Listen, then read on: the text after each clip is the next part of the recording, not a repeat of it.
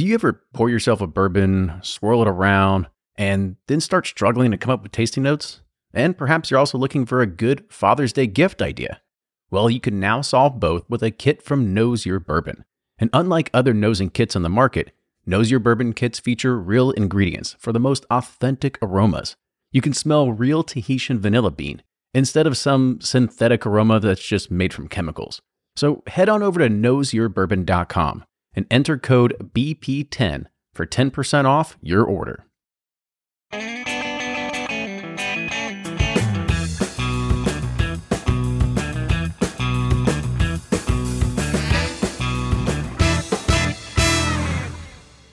Hey everybody, another Whiskey Quickie, and today we're looking at a very special release that's coming from our friend over Stephen Beam from Yellowstone.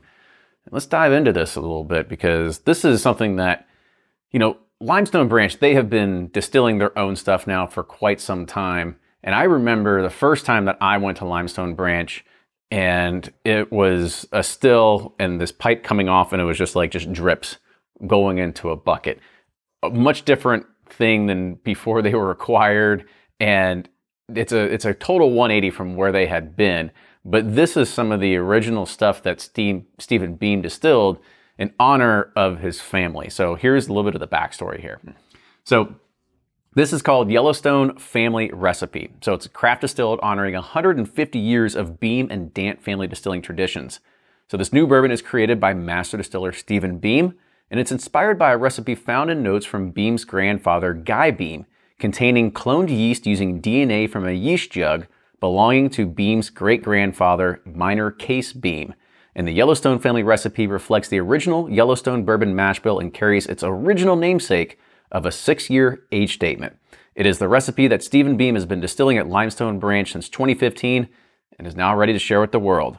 It has a limited production of only around 6,000 cases. It's bottled 100 proof and has an SRP of $70 per bottle. All right. And I'm sure if you go down, Mr. Fonte will He'll tell, tell you all about it. tell you five hours about it. we love you, Steven. he is. He's a great tour guide and one of the most animated characters on the Bourbon Trail. So if you haven't been down there, you got to go hang out with Mr. Fonte. He's awesome. and have a cigar with him on the patio. That's We- right. I'd had a barrel pick there, and we did that as well. So, Nice. but let's go ahead and we'll dive in with the nose here and see what six years of distilling has has finally got him here. I almost get like a There's almost like is a apricot or something. that Kind of a. I was gonna say that it's almost like um, I don't know if like have you ever like smelled metal like you had like a bunch of pennies in your hand and then you smelled your Like hand the nickel, or Yeah, the iron kind of something like that. Yeah, it smells like a like a peach. I don't know. It's weird. I'm getting like a real strong apricot or peach note. I can definitely it. get the Uh, apricot out of there, like a dried apricot or something like that. yeah, All right. like a peach brandy kind of almost smells Ooh, like. I like peach brandy. Yeah, Let's go with the taste here.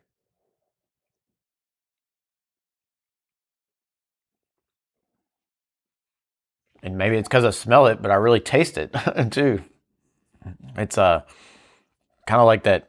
It's almost like not a a, a traditional peach that's like yellow. It's more like a white, like apricot. Have you ever Yeah. tried one of those? It's like more brighter, like in crisper of a taste, like a white. It's not like it, I almost feel like it, it's not like fully ripe yet. Right, When, yeah, I, yeah. when I taste it, totally. that's yeah. what I kind of get out of it. There's also like this this I don't say harshness, but there's a, definitely a bite to it, and I feel it like in my nostrils as soon as I swallowed there. Yeah, it's got some like white grape, white apricot, and there's a nice like baking spice on the finish, um, but it does have some heat on the, the finish as well. Uh, to be fair, this is also a very unique flavor. I've never really Yeah. had a lot of you know what's coming out of here. I think if you're coming into this thinking from a traditional route, you might be thinking like, "What is this? This isn't, doesn't taste like what I think it should be tasting like." But it is a completely different taste profile than what you'd be getting. Yep. Let's see how we rate it on the nose. Thumbs up. I actually like it. I like that kind of pear brandy, peach brandy, apricot thing going. All right, and the taste. Thumbs up. I like it. I mean, I it's different. It's definitely not in your normal bourbon wheelhouse, but um, I don't know. I kind of like the bright fruitiness of it, fruitiness of it. Um, yeah. Yeah. I might have been a little bit maybe a sideways thumbs on it, only because it took me out of like left field. Yeah. I didn't I didn't know what to expect when going into this. And when tasting it, you you know you taste a lot of bourbons and you're like, oh, six year profile. This I think you were thinking like more 78, 10, 12, like Yeah. your standard Kentucky bourbon recipe. I know. But uh, this, This is definitely throws you for a loop. It's a curveball. Yep. It is. And the finish. Sideways, um, it does have a little heat on it, a little spiciness that kind of overpowers it towards the finish. Um, yeah, I, I wish it was a, just tamed down a little bit, a little bit more oak influence or something. Gotcha. Well, cool. So that is our review of Yellowstone's family recipe. Cheers, everybody. See you next time.